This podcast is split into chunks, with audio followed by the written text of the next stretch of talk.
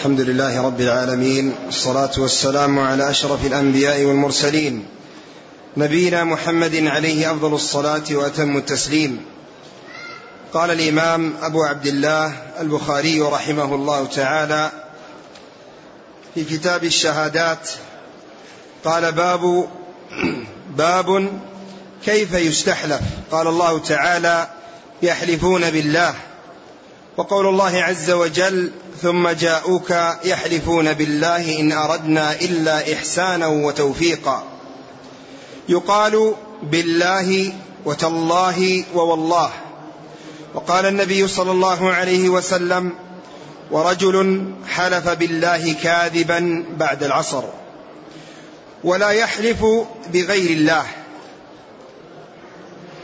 قال حدثنا إسماعيل بن عبد الله قال حدثني مالك عن عمه أبي سهيل بن مالك عن أبيه أنه سمع طلحة ابن عبيد الله رضي الله عنه يقول جاء رجل إلى رسول الله صلى الله عليه وسلم فإذا هو يسأله عن الإسلام فقال رسول الله صلى الله عليه وسلم خمس صلوات في اليوم والليلة. فقال هل علي غيره؟ قال لا إلا أن تطوع. فقال رسول الله صلى الله عليه وسلم وصيام شهر رمضان. فقال هل علي غيرها؟ قال لا إلا أن تطوع.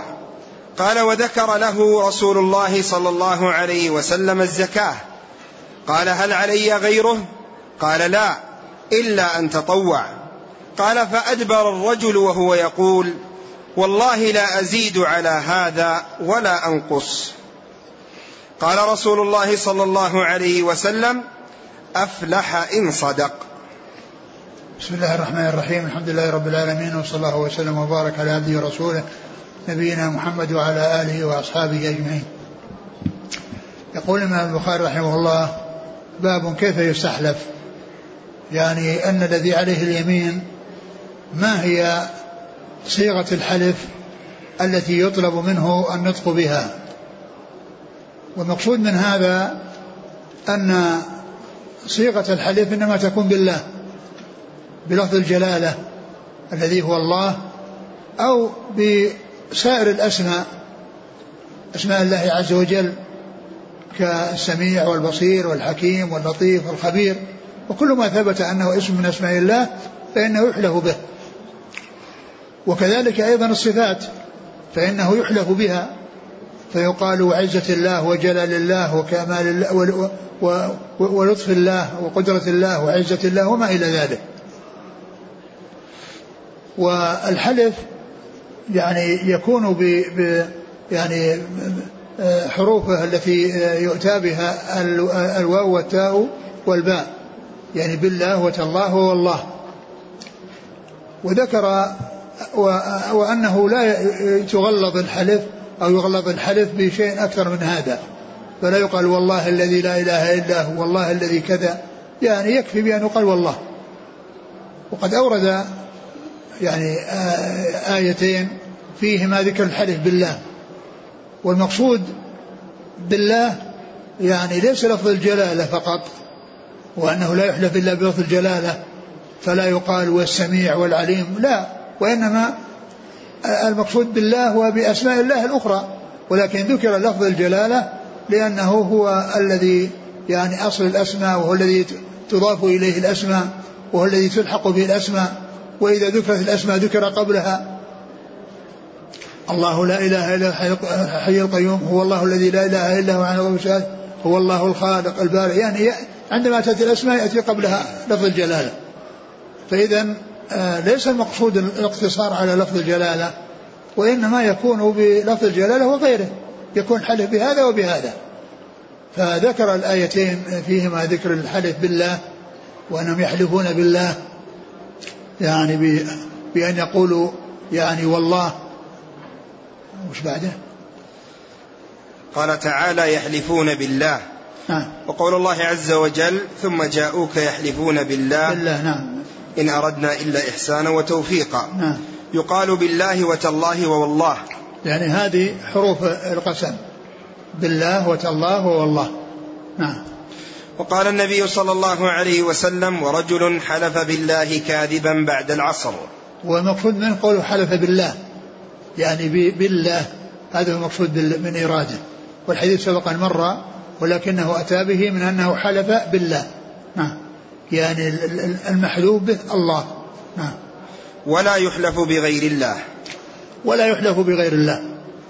لا يقال يعني أي مخلوق يعني لا يحلف بأي مخلوق. يعني ولا يحلف إلا ولا يحلف بغير الله. يحلف بالله يعني أسمائه وصفاته. ولا يحلف بغيره. لا الملائكة ولا ولا الجن ولا الإنس ولا أي مخلوق لأن من كل من كل من سوى الله مخلوق فلا يحلف به وإنما يحلف بالخالق وحده لأن هناك خالق ومخلوق فالخالق هو الذي يحلف به بأسمائه وصفاته والمخلوق لا يحلف به أبدا. نعم. ثم أورد حديث طلحة بن عبيد الله رضي الله عنه يقول جاء رجل إلى رسول الله صلى الله عليه وسلم فإذا هو يسأله عن الإسلام. ثم ذكر حديث طلحة بن عبيد الله الرجل الذي جاء يسأل عن الإسلام وسأله وقال عليه الصلاة إنه عليه خمس صلوات وعليه الزكاة وعليه الصيام ثم إنه أدبر يقول والله لا أزيد على هذا ولا أنقص. المقصود من هذه الجملة وهي والله أي أنه حلف بالله. فأورده من أجل هذه الجملة التي هي والله لا أزيد على هذا ولا أنقص أي أنه حلف بالله. نعم. بلفظ الجلالة. لكن لا يعني ذلك أنه لا يحلف إلا بلفظ الجلالة بل يحلف به وبسائر الأسماء. نعم. قال حدثنا إسماعيل بن عبد الله الويسي. عن مالك نعم. ابن عن, أنس. عن عمه أبي سهيل بن مالك وهو نافع بن مالك. نافع بن مالك. عن أبيه؟ عن أبيه مالك. أنه سمع طلحة بن عبيد الله. نعم. يعني آه هو آه مالك بن أنس بن مالك. وهنا مالك يروي عن عمه عن عن عمه نافع بن مالك. ونافع بن مالك يروي عن مالك الذي هو جد مالك. نعم. قال حدثنا موسى بن إسماعيل قال حدثنا جويرية قال ذكر ذكر نافع عن عبد الله رضي الله عنه أن النبي صلى الله عليه وسلم قال من كان حالفا فليحلف بالله أو ليصمت. ثم ذكر هذا الحديث عن ابن عمر عن ابن نعم. عمر أن النبي صلى الله عليه وسلم قال من كان حالفا فليحلف بالله أو ليصمت. وهذا قوله لا يحلف إلا بالله يعني هذا هو الدليل الحاصر للحلف بالله وأنه لا يحلف بغيره. لأنه قال عليه الصلاة والسلام من كان حالفا فليحلف بالله أو ليصمت. يكون حلفه بالله وإلا فليصمت فلا يحلف. يعني فلا يكون الحلف إلا بالله سبحانه وتعالى. ثم قوله من كان حالفا فيه الإشارة إلى عدم الإقدام على كثرة الحلف والحرص على الحلف. قال من كان حالفا. يعني من أراد أن يحلف فليكن حلف بالله. من كان حالفا فلا يحلف إلا بالله. من كان حالفا فليحلف بالله أو ليصمت. من كان حالفا فليحلف بالله أو ليصمت فلا يحلف. يعني لا يأتي بالحلف إلا به سبحانه وتعالى. ولهذا جاء في الحديث الآخر قال لا تحلفوا إلا بالله ولا تحلفوا إلا وأنتم صادقون. لا تحلفوا إلا بالله ولا تحلفوا إلا وأنتم صادقون. أنكم إذا حلفتم فليكن حلفكم بالله وإذا حلفتم فكونوا صادقين. لا تحلفوا بيمين يعني أنتم في بحلف أنتم فيه غير صادقين. ولهذا يعني آه الذنب الذي هو فيه الحلف بغير الله وهو معصية أعظم من المعاصي. أعظم من المعاصي لأن كما جاء عن ابن مسعود لأن أحلف بالله صادقا أحب إلي من أن أحلف بغيره كاذبا. لأن أحلف بالله كاذبا أحب إلي من أن أحلف بغيره صادقا. لأن حلف بالله توحيد. فإذا حلف بالله وكان كاذبا عنده معصية الكذب. لكن إذا حلف بالله وهو حلف بغير الله وهو صادق عنده الصدق ولكن عنده ما هو أخطر يعني الشيء الخطير الذي هو الحلف بغير الله. يعني إذا نحلف بالله كاذبا أحب إلي من أحلف بغيره صادقا. لأن أحلف بالله فأبر أحب فأكذب. أحب إلي من أحلف بغيره فأصدق نعم.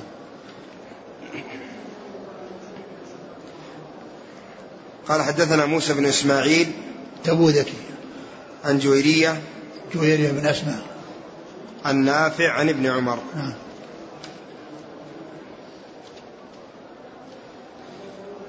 قال رحمه الله تعالى باب من أقام البينة بعد اليمين.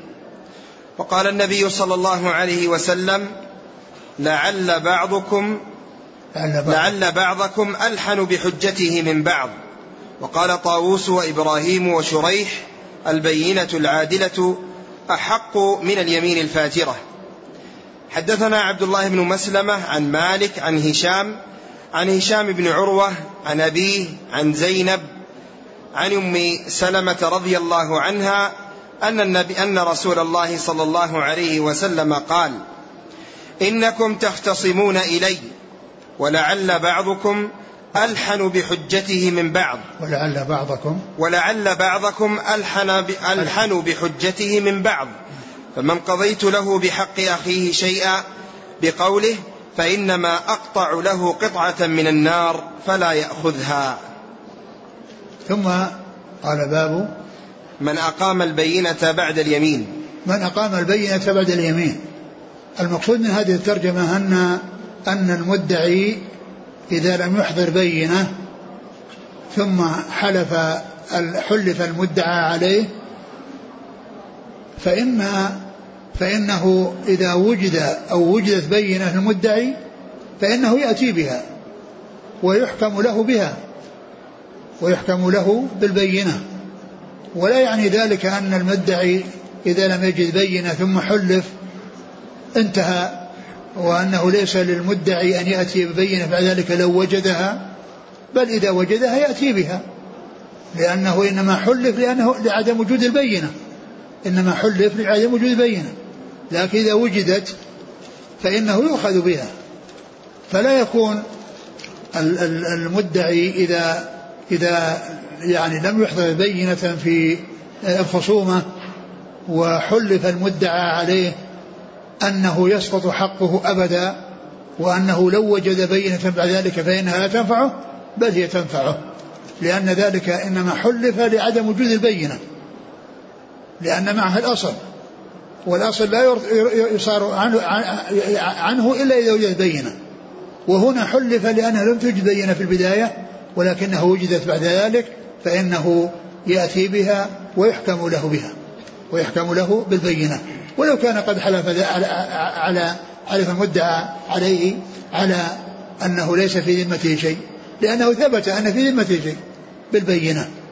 فإذا هذا هو المقصود من الترجمة وهو أن الإنسان عندما يخاصم ويطالب بالبينة ولا يكون عنده بينة عند الخصومة ثم يستحلف المدعى عليه ويحكم له فإنه إذا وجد المدعي البينة بعد ذلك يأتي بها ويحكم له يأتي بها ويحكم له لأن لأن الحلف إنما حصل لعدم وجود البينة وقد وجدت البينة ولهذا عقد هذه الترجمة بأن البينة يؤتى بها بعد اليمين وأن اليمين عندما توجد البينة آه، لا يعول عليها. لأنها إنما وجدت لعدم البينة والبينة قد وجدت فيحكم بها. باب. باب من أقام البينة بعد اليمين.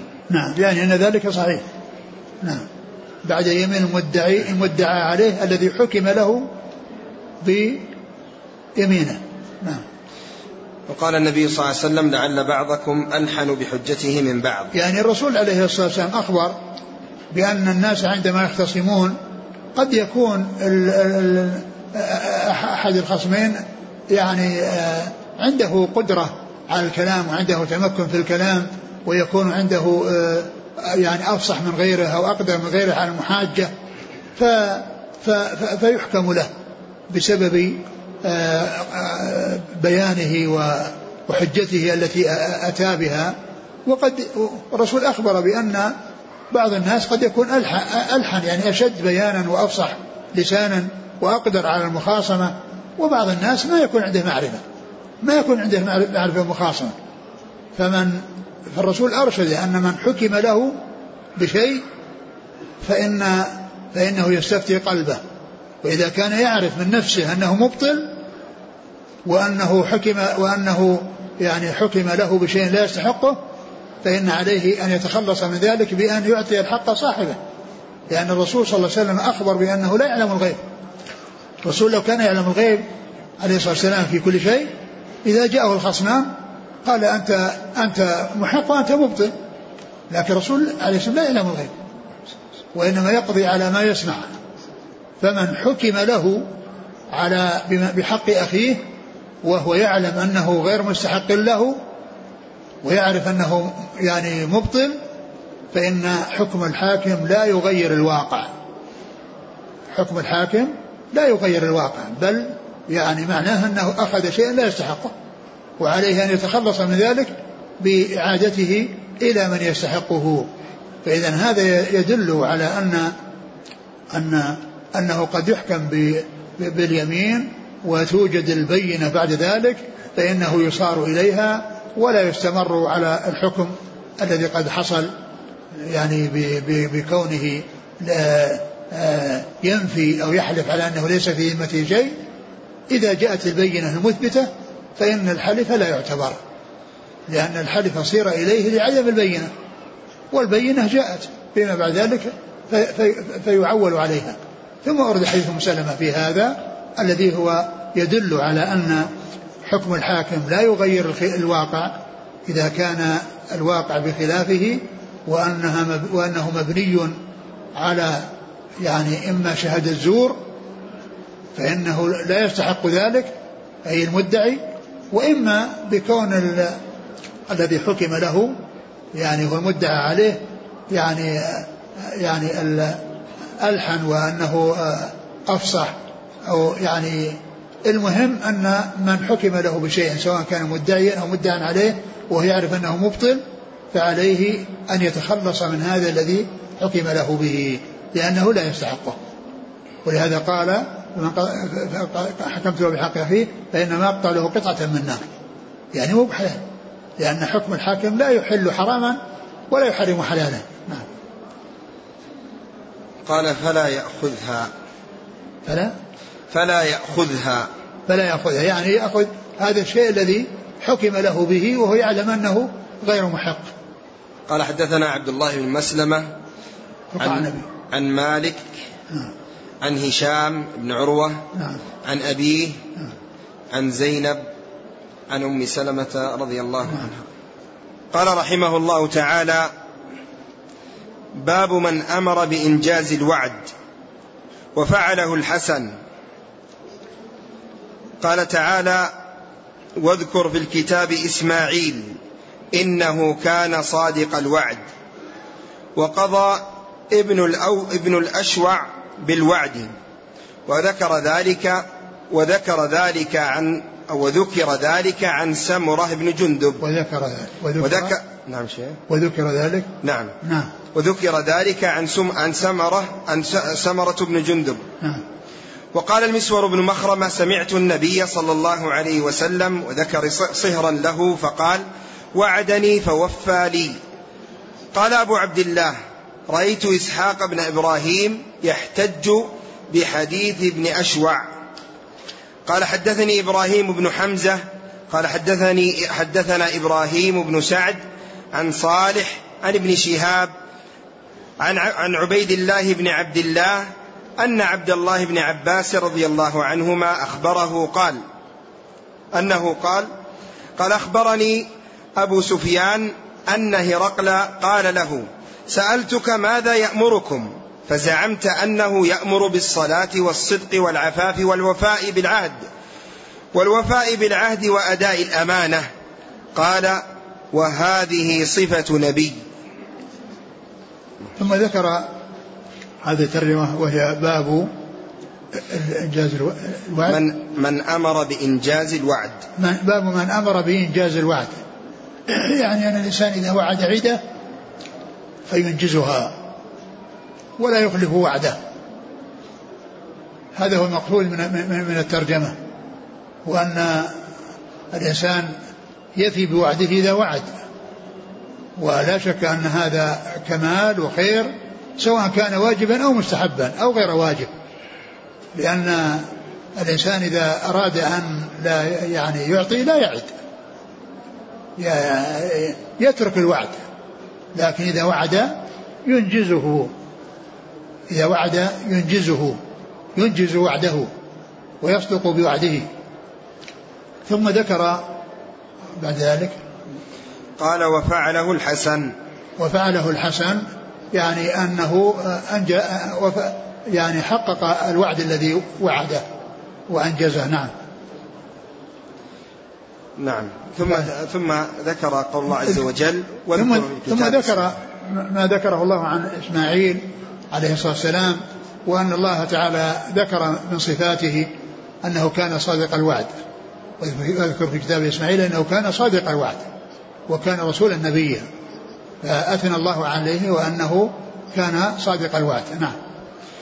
وقضى ابن الأشوع بالوعد. وقضى ابن الأشوع بالوعد. يعني الأشوع قاضي يعني قضى بالوعد وأن الإنسان يفي بوعده أو قضى بالوعد أو أي الوفاء بالوعد. نعم. وذكر ذلك عن سمرة نعم. بن جندب. نعم. وقال المسور بن مخرمة سمعت النبي صلى الله عليه وسلم وذكر صهرا له فقال وعدني فوفى لي. وقال المسور بن مخرمة يعني قال عن النبي صلى الله عليه وسلم قال وذكر صهرا له قال فوعدني ووفالي يعني آه، المقصود منه قوله آه، هنا يعني ذكر صهرا له وقال وعدني. وصهر هو أبو, أبو, أبو, أبو العاص بن, ابن الربيع. أبو العاص بن الربيع الذي هو زوج ابنته زينب. والحديث هذا يعني ذكره في في فيما يأتي في قصة يعني خطبة علي لبنت أبي جهل فإنه ذكره ضمنه وهو في رقم 3110 عندكم في صحيح البخاري. أورده البخاري في رقم 3110 فإنه قال يعني وذكر صهرا له من بني عبد شمس. فقال وعدني فوفاني وهو في رقم ألف رقم 3110 نعم. يعني هنا أشار إليه وهناك أسنده ضمن حديث طويل. ثم حديث عبد الله بن عباس رضي الله عنهما أخبره قال أخبرني أبو سفيان أن هرقل نعم. قال له سألت نعم وذكر حديث وذكر حديث آه، آه، حديث ابن عباس. نعم. نعم. عن أبي سفيان الذي كان ذهب إلى الشام في آه، في حال كفره وفي المدة التي كان يعني حصل الصلح صلح الحديبية يعني بعد صلح الحديبية فكان آه، وصل خبر آه، الرسول صلى الله عليه وسلم إلى هرقل فطلب البحث عن أناس من أهل من من من, من أهل من الحجاز فكان أبو أبو سفيان في الشام وأتي به وبمن معه وسألهم عن أقربهم نسبا إليه فكان أقربهم نسبا إليه أبو سفيان.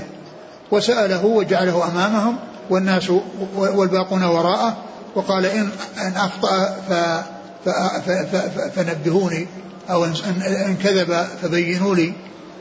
فعند ذلك هو يعني أمامهم وهم وراءه لا ينظر إليهم ولا يعني لا ينظر إليهم وإنما كان بينهم هو بينه وبين هرقل. فسأله أسئلة. وكان من جملة أسئلته أنه سأله ماذا يأمركم به. فقال يأمرنا بالصدق والعفاف والصلة. بالصلاة. والصلاة. والصدق والعفاف والوفاء بالعهد. والوفاء بالعهد. وأداء الأمانة. هذه أمور كان يعني آه، أخبر بأنه يأمر بها. والمقصود منها كلمة الصدق لأنه آه، يعني يصدق في وعده. قد وصف الله إسماعيل كان صادق الوعد.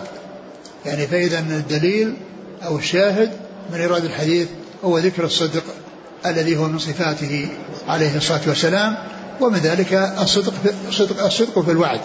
كما ذكر الله عن إسماعيل وكان صادق الوعد أنه كان صادق الوعد وكان رسولا نبيا.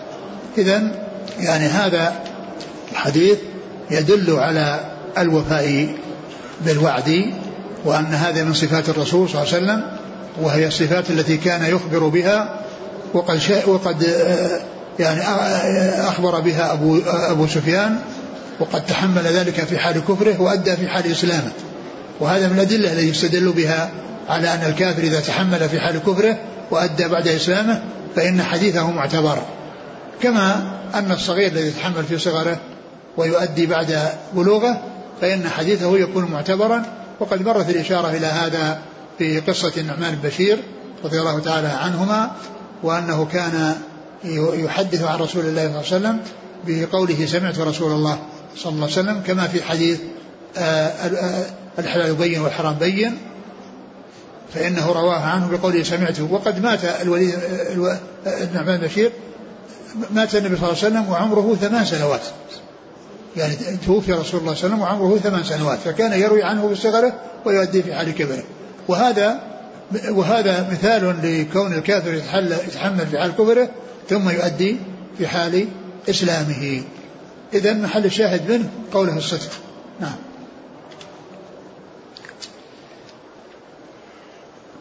قال حدثني إبراهيم بن حمزة نعم. عن إبراهيم بن سعد نعم. عن صالح بن كيسان. عن ابن شهاب نعم. عن عبيد الله بن عبد الله نعم. عن عبد الله بن عباس نعم. عن أبي سفيان.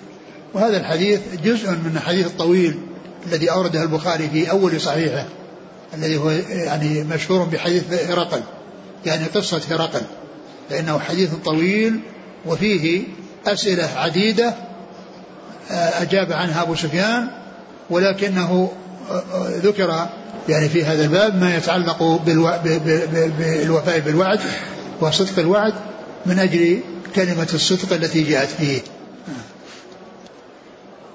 قال حدثنا قتيبة بن سعيد قال حدثنا إسماعيل بن جعفر عن أبي سهيل نافع نافع بن مالك بن أبي عامر عن أبيه عن أبي هريرة رضي الله عنه أن رسول الله صلى الله عليه وسلم قال آية المنافق ثلاث إذا حدث كذب وإذا اؤتمن خان وإذا وعد أخلف. ثم ذكر هذا الحديث يعني عن أبي هريرة وأن آية المنافق ثلاث إذا حدث كذب وإذا آه، وعد أخلف وإذا اؤتمن خان. وإذا اؤتمن خان.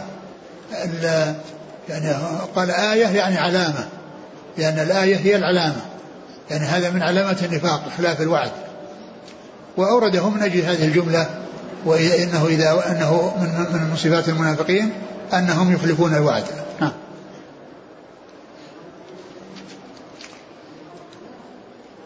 قال حدثنا قتيبة بن سعيد نعم. عن إسماعيل بن جعفر نعم. عن أبي سهيل نافع بن مالك بن أبي عامر نعم. عن أبيه نعم. مر ذكره؟ عن أبي هريرة رضي الله عنه. نعم. يعني نافع يروي عن أبيه مالك بن أبي عامر.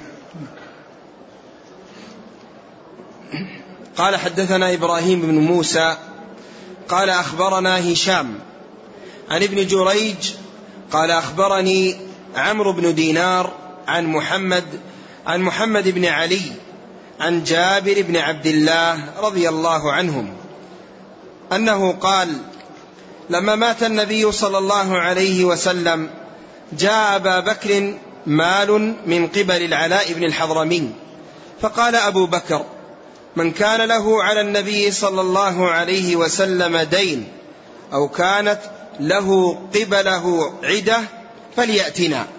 قال جابر فقلت وعدني رسول الله صلى الله عليه وسلم أن يعطيني هكذا وهكذا وهكذا. فبسط يديه ثلاث مرات. قال جابر فعد في يدي خمس خمسمائة ثم خمس خمسمائة ثم خمسمائة. ثم خمسمائة. نعم ثلاث. ثلاث نعم ثلاث مرات. ثم ذكر هذا الحديث فيما يتعلق بالوفاء بالوعد. وأن أبا بكر رضي الله عنه وهذا سبق أن مر بنا قريبا يعني فيما في الهبة وقضاء الدين وهنا أورده من أجل قيام أبي بكر رضي الله عنه بالوفاء بعيدة الرسول صلى الله عليه وسلم. لأن أبا بكر رضي الله عنه قال من كان له دين على رسول الله أو عدة فليأتنا. لما جاء مال البحرين من من العلاء بن الحضرمي رضي الله عنه فجاء جابر وقال إن الرسول صلى الله عليه وسلم قال إذا جاء مال البحرين أعطيتك هكذا وهكذا وهكذا يعني يعني ثلاث مرات يحثو بيديه. فأبو بكر رضي الله عنه أعطاه أعطاه هذا المقدار الذي أشار إليه آه، وفاء بوعد رسول الله صلى الله عليه وسلم. وفاء بوعد رسول الله عليه الصلاة والسلام. فهذا يعني آه، من وفاء أبي بكر بوعد رسول الله صلى الله عليه وسلم. وكذلك غيره إذا أراد أن يفي بوعد غيره. ولكن لا يلزم في كل من من ادعى شيء أو قال إني وعدت بكذا أو أو على أو لفلان علي كذا. يعني لا يلزم لأن الناس لأن ذاك في زمن الصحابة. ويعني وفيهم الأمانة وفيهم الصدق. وأما بعد ذلك ليس كل من قال عند فلان لي كذا لأنه جاء في الحديث لو يعطى الناس بدعواهم لادعى رجال أموال قوم ودماهم لكن البينة على المدعي واليمين على المدعى عليه. نعم. قال حدثنا إبراهيم بن موسى نعم. عن هشام الدستوائي عن ابن جريج ها؟ هشام؟ ذكر الحافظ الفتح؟ ذكر هذا؟ ما ذكره. نعم. نعم. بنفس الحديث هذا؟ نعم. طيب. نعم. عن ابن جريج. هشام بن يوسف. هشام بن يوسف وهما في طبقة. هشام الدستوائي وهشام بن يوسف. نعم. نعم هذا ليس بالفتح نعم. ليس بالفتح. وش هو؟ أقول هشام بن يوسف ليس بالفتح. كتاب آخر. ليس بالفتح؟ نعم. نعم. نعم. عن ابن جريج. نعم. قال أخبرني عمرو بن دينار. نعم. عن مالك بن علي عن عن محمد بن علي نعم. عن جابر بن عبد الله رضي الله عنه. محمد بن علي بن الحسين الذي هو يعني من أهل بيت الرسول صلى الله عليه وسلم وهو الذي آه الذي روى عنه حديث جابر الطويل في الحج لأنه من طريق محمد بن علي هذا. من طريق محمد بن علي بن حسين هو الذي يروي عن جابر هو الذي جاء في صحيح مسلم حديثه الطويل في صفة حج الرسول صلى الله عليه وسلم. طيب. قال حدثني محمد قال حدثني محمد بن عبد الرحيم قال أخبرنا سعيد بن سليمان قال حدثنا مروان بن شجاع عن سالم الأفطس عن سعيد بن جبير قال أنه قال سألني يهودي من أهل الحيرة أي الأجلين قضى موسى قلت لا أدري حتى أقدم على حبر العرب فأسأله. فقدمت فسألت ابن عباس رضي الله عنهما فقال قضى أكثرهما وأطيبهما. إن رسول الله صلى الله عليه وسلم إذا قال فعل. ثم ذكر هذا الحديث عن عن محمد عن سعيد بن جبير. نعم. قال سألني قال سألني يهودي, يهودي. من أهل الحيرة. نعم من أهل الحيرة. أي الأجلين قضى موسى, موسى عليه الصلاة والسلام. فقال يعني حتى أقدم على ابن عباس على حبر حبر العرب ابن عباس. عبر بالحبر لأنهم يعني عندهم الأحبار والرهبان. عندهم الأحبار والرهبان وقال حتى أسأل حبر العرب. وابن عباس موصوف بهذا الوصف أنه حبر هذه الأمة. ف يعني ولهذا يذكر يقال الحبر ويقال البحر نعم. حتى أسأل ابن عباس فسأله وقال قضى أتمهما وأطيبهما. يعني قضى أتمهما وأطيبهما. يعني أنه عشر سنين لأن الاتفاق على ثمان وقال فإن أتمت عشرا فمن عندك يعني أن هذا من من من إحسانه ومن آه، معاملته الحسنة ومن فعله الطيب. وإلا فإن المتفق عليه اللازم ثمان سنوات. قال فإن أتممت عشرا فمن عندك. قال وكان الرسول صلى الله عليه وسلم إذا, إذا قال فعل يعني كان رسول الله أي الرسل هذا شأنهم. أي الرسل يعني هذا شأنهم. وأنهم يعني إذا قالوا فعلوا. ويعني ومعنى ذلك أنه فعل ما هو الأتم وما هو الأكمل الذي هو آه، عشر, عشر سنوات. وقد جاء في ذكر في في فتح الباري وفي غيره التعبير بشعيب وأن صاحبه يعني أن أن صاحب أو صهر صهر موسى إنما هو شعيب. ومعلوم أن شعيب متقدم يعني مدة طويلة يعني على زمن موسى.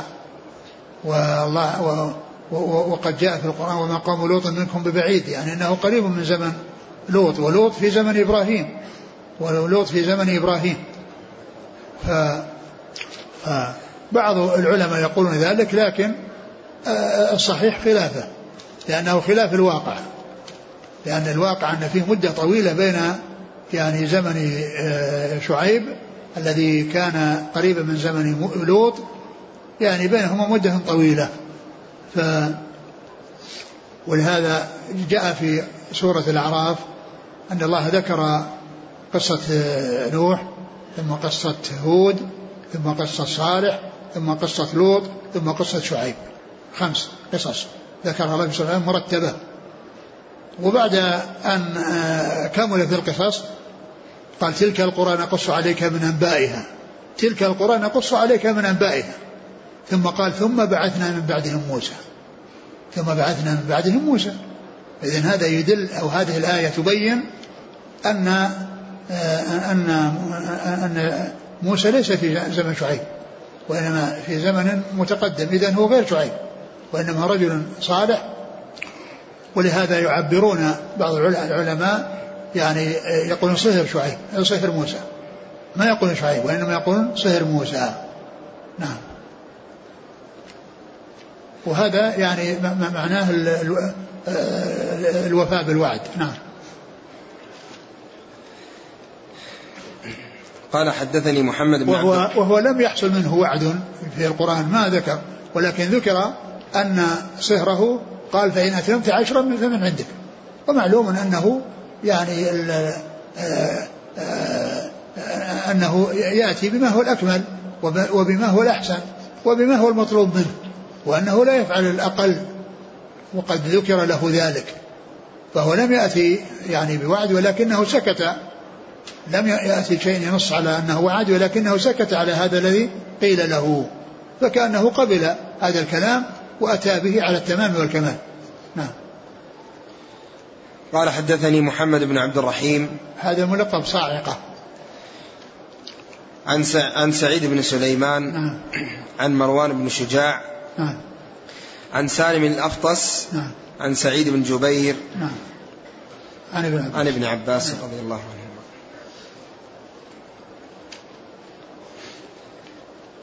قال رحمه الله تعالى في كتاب الصلح باب ليس الكاذب الذي يصلح بين الناس.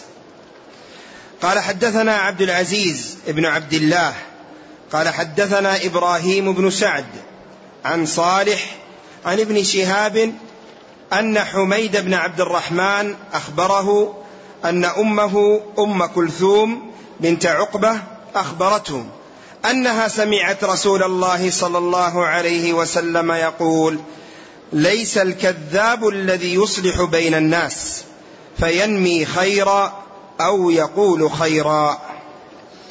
ثم ذكر آه، باب ليس الكاذب. الذي ليس الكاذب الذي يصلح بين الناس. يعني ذكر في في كتاب الصلح أن أن أنه عندما يكون هناك خلاف بين أفراد أو بين قبائل ثم الذي يصلح بينهم يأتي بكلام يعني آه، هو هو صادق فيه في الجملة بأن يعني يعرض أو يعني يثني على الناس الذين يريد أن يقرب بينهم وبينهم. ف, ف يعني يذكر شيئا يعني مناسبا يزيل الوحشة ويقرب فيما بينهم. فهذا مثله لا يكون من الكذب المحرم. وإذا كان حصل عن طريق التورية فلا شك أن هذا هو الأولى يعني بحيث لا يكون كذبا صريحا وكذبا يعني واضحا وإنما يكون من قبيل التورية التي يعني لها معنى يفهم المتكلم يريد شيئا والمخاطب يفهم شيئا آخر يفهم شيئا آخر. فقال عليه الصلاة والسلام ليس الكاذب يعني المذموم الذي يستحق الذم ويعني جاء في حقه اللعن ليس هو الذي يصلح بين الناس. فينمي خيرا و ويروي خيرا فينمي خيرا أو يقول خيرا. أو يقول خيرا.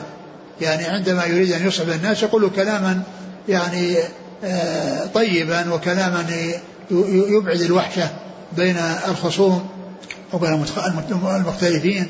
فيخاطب من يريد أن يصلح يعني بينهم بأن يعني يذكر أن هؤلاء يعني أن هذا أنهم اللائق بهم كذا وأن المناسب في حقهم كذا وكذلك يأتي للناس يعني يقول فيهم ويثني عليهم آه، بثناء يعني آه، يقرب فيما بينهم ويبعد الوحشة التي تكون بينهم. فقال عليه الصلاة ليس هذا من الكذب الذي يكون صاحبه ملعونا والذي جاء الوعيد الشديد في حقه والذي هو من صفات المنافقين. يعني كونه يعني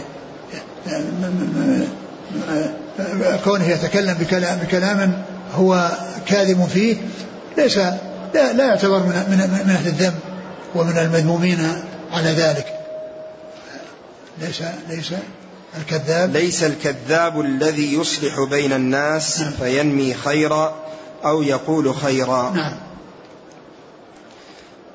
قال حدثنا عبد العزيز ابن عبد الله الويسي قال عن عن ابن عم عن عن, عن إبراهيم بن سعد نعم.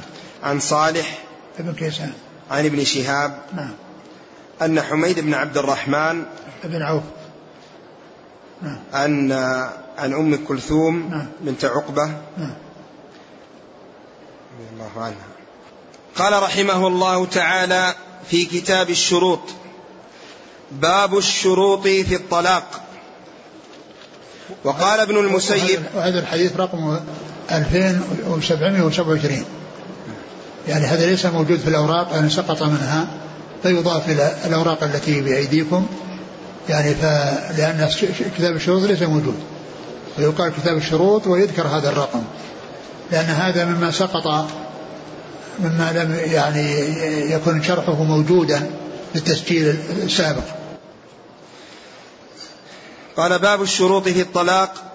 وقال ابن المسيب والحسن وعطاء إن بدأ بالطلاق أو أخر فهو أحق بشرطه. قال حدثنا محمد بن عرعرة قال حدثنا شعبة عن عدي بن ثابت عن أبي حازم عن أبي هريرة رضي الله عنه أنه قال نهى رسول الله صلى الله عليه وسلم عن التلقي وأن يبتاع المهاجر للأعرابي وأن تشترط المرأة طلاق أختها وأن يستام الرجل على سوم أخيه. ونهى عن النجش وعن التصرية تابعه معاذ وعبد الصمد عن شعبة. وقال غندر وعبد الرحمن نهي وقال آدم نهينا. وقال النضر وحجاج بن منهال نهى. ثم ذكر بعد هذا هذا الحديث في كتاب الشروط وقال باب الشروط في في النكاح في الطلاق. باب الشروط في الطلاق. ثم ذكر آه هذا الأثر عن عدد من عن عدد هم من هم. قال ابن المسيب والحسن وعطاء.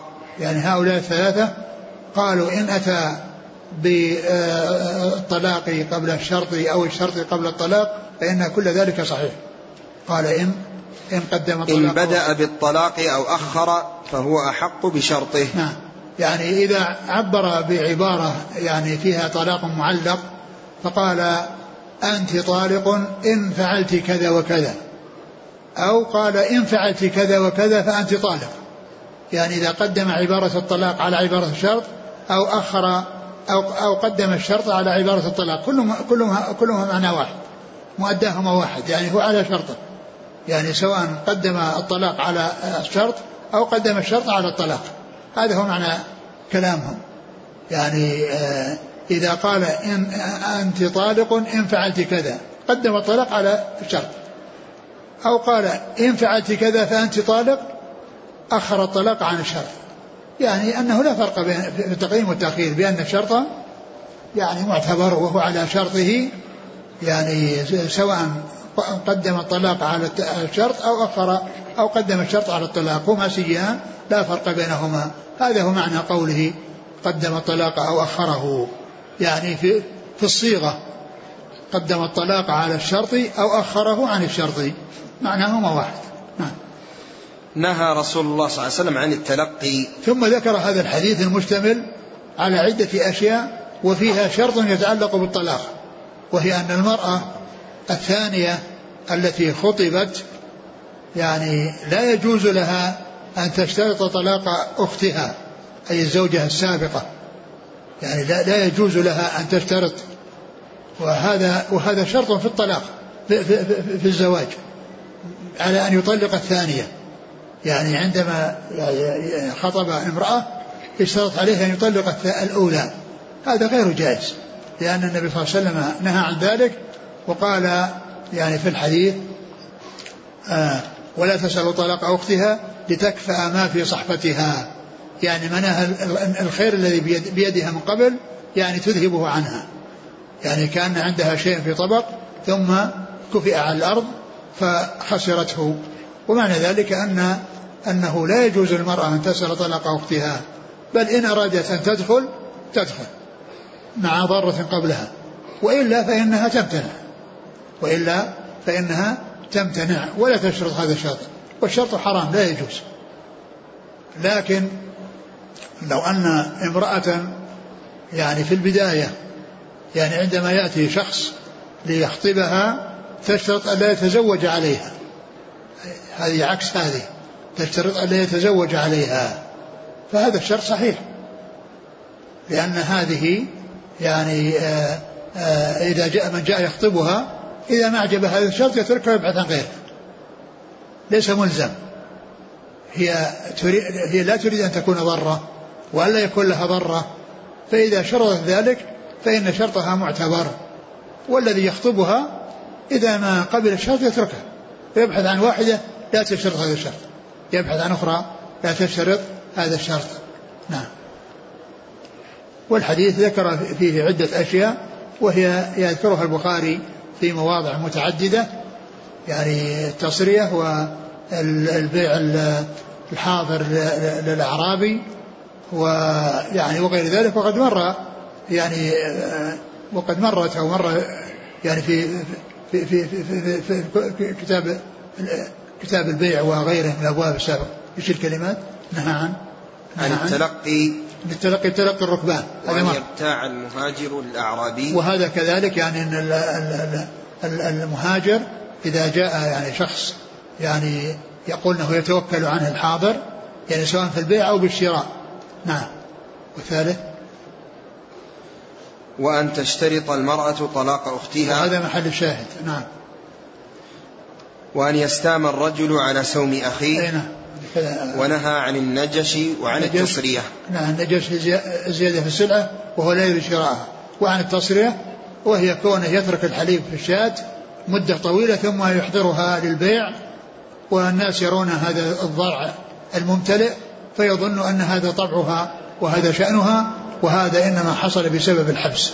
وقد سبق أن مر بنا الحديث في هذا وأنه يمسكها ثلاثا فإن يعني رضيها أخذها بقي عنده وإن سخطها ردها ورد معها صاعا من تمر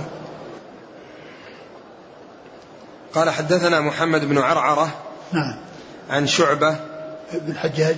عن عدي بن ثابت نعم. عن أبي حازم وسلمة بن دينار. عن أبي هريرة. نعم. قال تابعه معاذ. سلمان سلمان سلمان الأشجعي سلمان سلمان الأشجعي هو سلمان الأشجعي نعم. تابعه معاذ.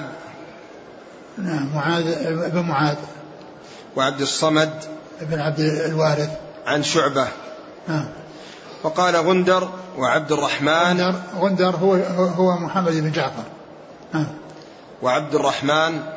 بن مهدي. نهي. نعم. وقال آدم نهينا. آدم بن أبي إياس. نعم. وقال النضر وحجاج بن منهال نهى.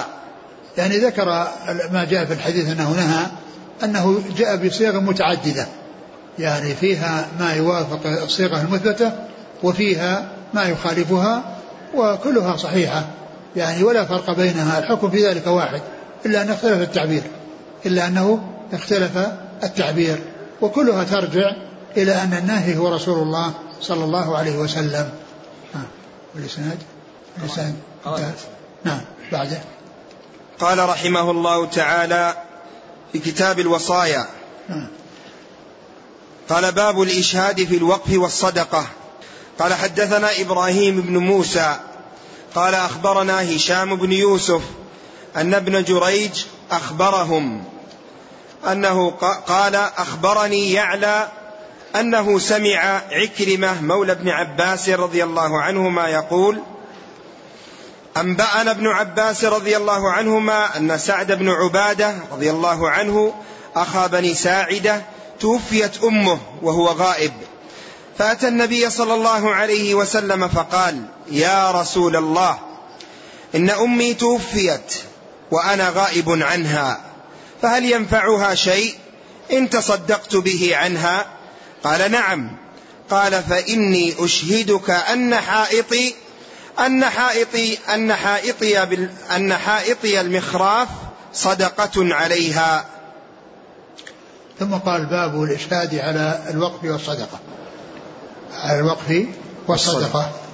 يعني أنه في حال ما يوقف يعني شيئا في حياته يعني شيئا من ماله فإنه يشهد عليه. يعني أو يكتبه بخطه حتى لا يحصل بعد وفاته الاعتراض على على الوقف. وأنه يعني يقولنا لم يثبت. فإذا كان فإنه يشهد عليه. وكذلك أيضا آه، آه، أو يكتبه بخطه. لأنه يكفي لا ليس بلازم أن يأتي الناس يقول يشهدوا على كذا وكذا أو اكتب ورقة فيها كذا وكذا. إذا كتب بخطه فإنه يكفي ذلك. وذلك حتى لا يحصل اعتراض من الورثة على ثبوت الوقف وأنه غير ثابت فيكون ميراثا. وكذلك الصدقة صدقة إذا كانت إذا كانت يعني آه يعني مثل عقار أو, مال مثل آه مثل مثل مثل ما جاء في الحديث أنه حائط أنه حائط. وقال للرسول أشهدك على ذلك. ويعني وهذا يعني شيء أخبر به الرسول عليه الصلاة والسلام وأشهده على ذلك وقال أشهدك على ذلك يعني بمعنى أنه يخبره به يخبره بذلك وأنه يشهده عليه. فأما إذا الصدقات التي ليست من هذا القبيل وإنما هي إعطاء يعطيه فهذا إخفاؤه أحسن من إظهاره إلا إذا كان يترتب على إظهاره مصلحة وهي أن غيره يقتدي به. وإلا فإن الصدقات إخفاؤها أولى من, من إبدائها إلا يترتب على ذلك مصلحة مثل قصة الذي آه، جاء ومعه يعني صرة كاد يعجز عنها فتتابع الناس بعده وقال عليه الصلاة والسلام من سن في الإسلام سنة حسنة فله أجرها وأجر من عمل بها. أما الأشياء الكبيرة التي يعني تكون مثل مثل الوقف أو مثل العطية يعني وقفا على أناس معينين أو آه، آه، إعطاء لأناس يعني معينين وهي كبيرة وتحتاج إلى أن آه، يعرف أنها خرجت من ذمته إلى ذمة غيره فهذه التي تحتاج إلى إشهاد. نعم. حدثنا. حدثنا إبراهيم بن موسى نعم. عن هشام بن يوسف نعم. عن ابن جريج نعم. عن يعلى يعلى هما اثنان يعلى يعلى ابن يعني كل منهما يعني يروون عن عكرمة كل منهم يروي عن عكرمة وكل منهما يروي عن عنه ابن جريج. فهما من شيوخ ابن جريج ومن تلاميذ عكرمة. وهما يعني اثنان ذكرهما في تهذيب في تهذيب الكمال وأنهما رويا عن عكرمة وروى عن وروى, وروى عنهما ابن جريج. يعلم مسلم والثاني والثاني يعلى ابن حكيم. يعلى ابن حكيم ويعلم مسلم. هؤلاء يعني يحتمل هذا ويحتمل هذا لأن ابن جريج تلميذ لهما وعكرمة شيخ لهما. ومعلوم أنه إذا حصل الاختلاف بين اثنين وهما ثقتان فإن ذلك لا يؤثر. وإنما يؤثر لو كان أحدهما ضعيف والثاني ثقة. فإن هذا هو الذي يحتاج إلى معرفة من؟ الذي في الإسناد. وقد سبق أن مر بنا آه، ذكر رجل في في حديث اللهم أغنني بحلالك عن حرامك وبفضلك عن من سواك وأنه جاء من طريق آه، عبد الرحمن بن إسحاق وهما اثنان واحد ضعيف والثاني صدوق. وبعض العلماء ضعفوا الحديث من أجل أنهم فهموا أنه آه، ضعيف. وبعضهم حسنه من أجل فهموا أنه أنه أنه صدوق. و آه، فهذا هو الذي يؤثر اختلاف. وقد ذكر الشيخ الألباني رحمه الله بأنه هو الصدوق وذكر يعني من بعض الطرق يعني شيء من الطرق التي بينت أنه أنه هو صدوق. هذا الحديث الذي هو اللهم اغنني بحلالك عن حرامك أنا أوردته في تفسير الناسك ضمن الأدعية التي يدعى بها في عرفة وغيرها وأشرت في الحاشية إلى الأماكن التي يعني خرج فيها و وهو كما قلت لكم يعني الإسناد فيه شخص أحد شخصان هما شخصان أحدهما ضعيف والثاني ثقة والثاني صدوق. فمن العلماء من ضعف الحديث بسبب أنه فهم الضعيف وبعضهم حسنه من أجل أنه فهم الصدوق. ويشبه هذا أيضا حديث ذكره الحافظ بن حجر في تهذيب التهذيب في ترجمة رجل آه هو ياسين العجلي ياسين العجلي ذكر يعني في, في ترجمته وذكر حديثا في المهدي قال الحافظ بن حجر عندما ذكر الحديث قال وقد ظن بعض المتأخرين أنه حمزة أنه ياسين أنه أنه ياسين الزيات كذا شخص آخر. فضعف الحديث به فلم يصنع شيئا. فضعف الحديث به يعني فلم يصنع شيئا يعني ظن أن اللي في الإسناد بدل ياسين العجلي ياسين بن حمزة الزيات. فضعف الحديث. قال فلم يصنع شيئا لأنه ظن أن الراوي هو شخص ضعيف والواقع أنه شخص ليس بضعيف فالحديث يعني في الحديث حسن أو صحيح. نعم.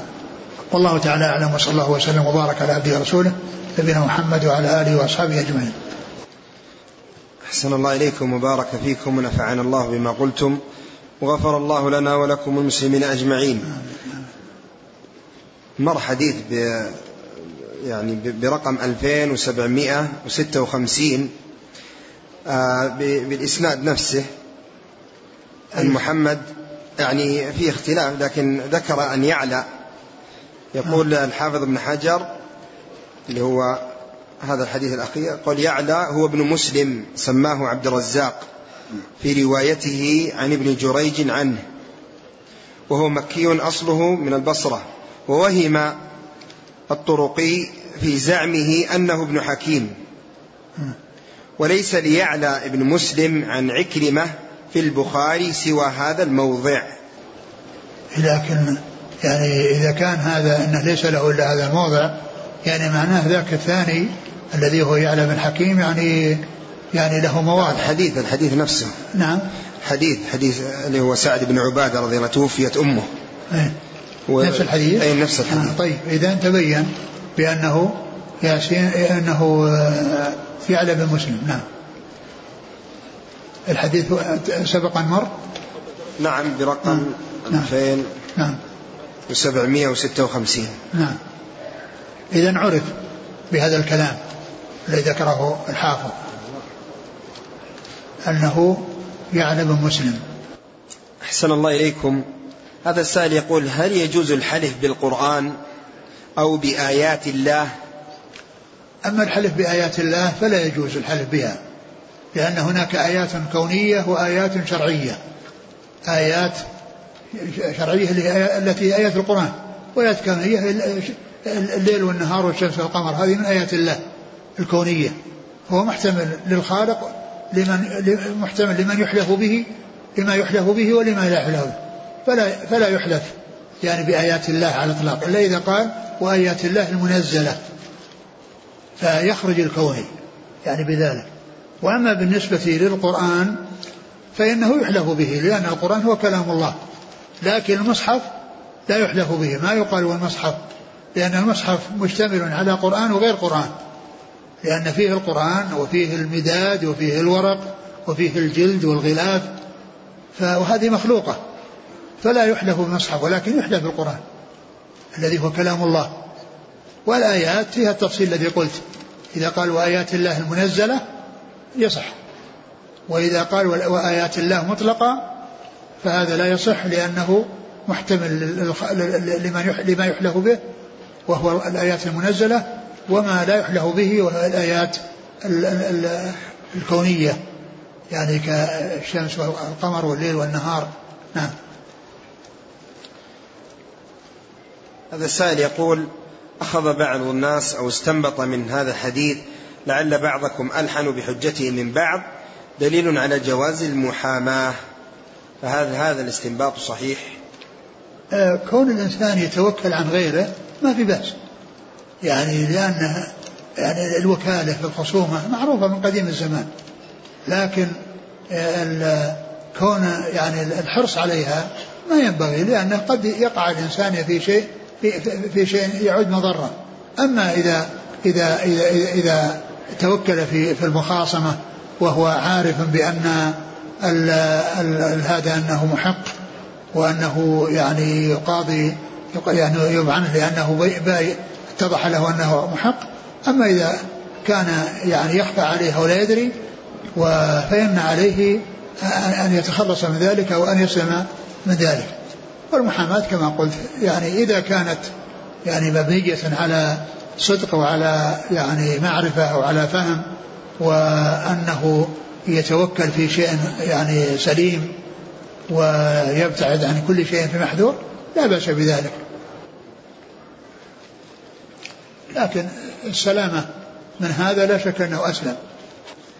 آه، أيضا هذا السؤال في الحديث نفسه أن أن بعضهم يعني يستدل بهذا أن النبي صلى الله عليه وسلم أن النبي صلى الله عليه وسلم اجتهد في ذلك.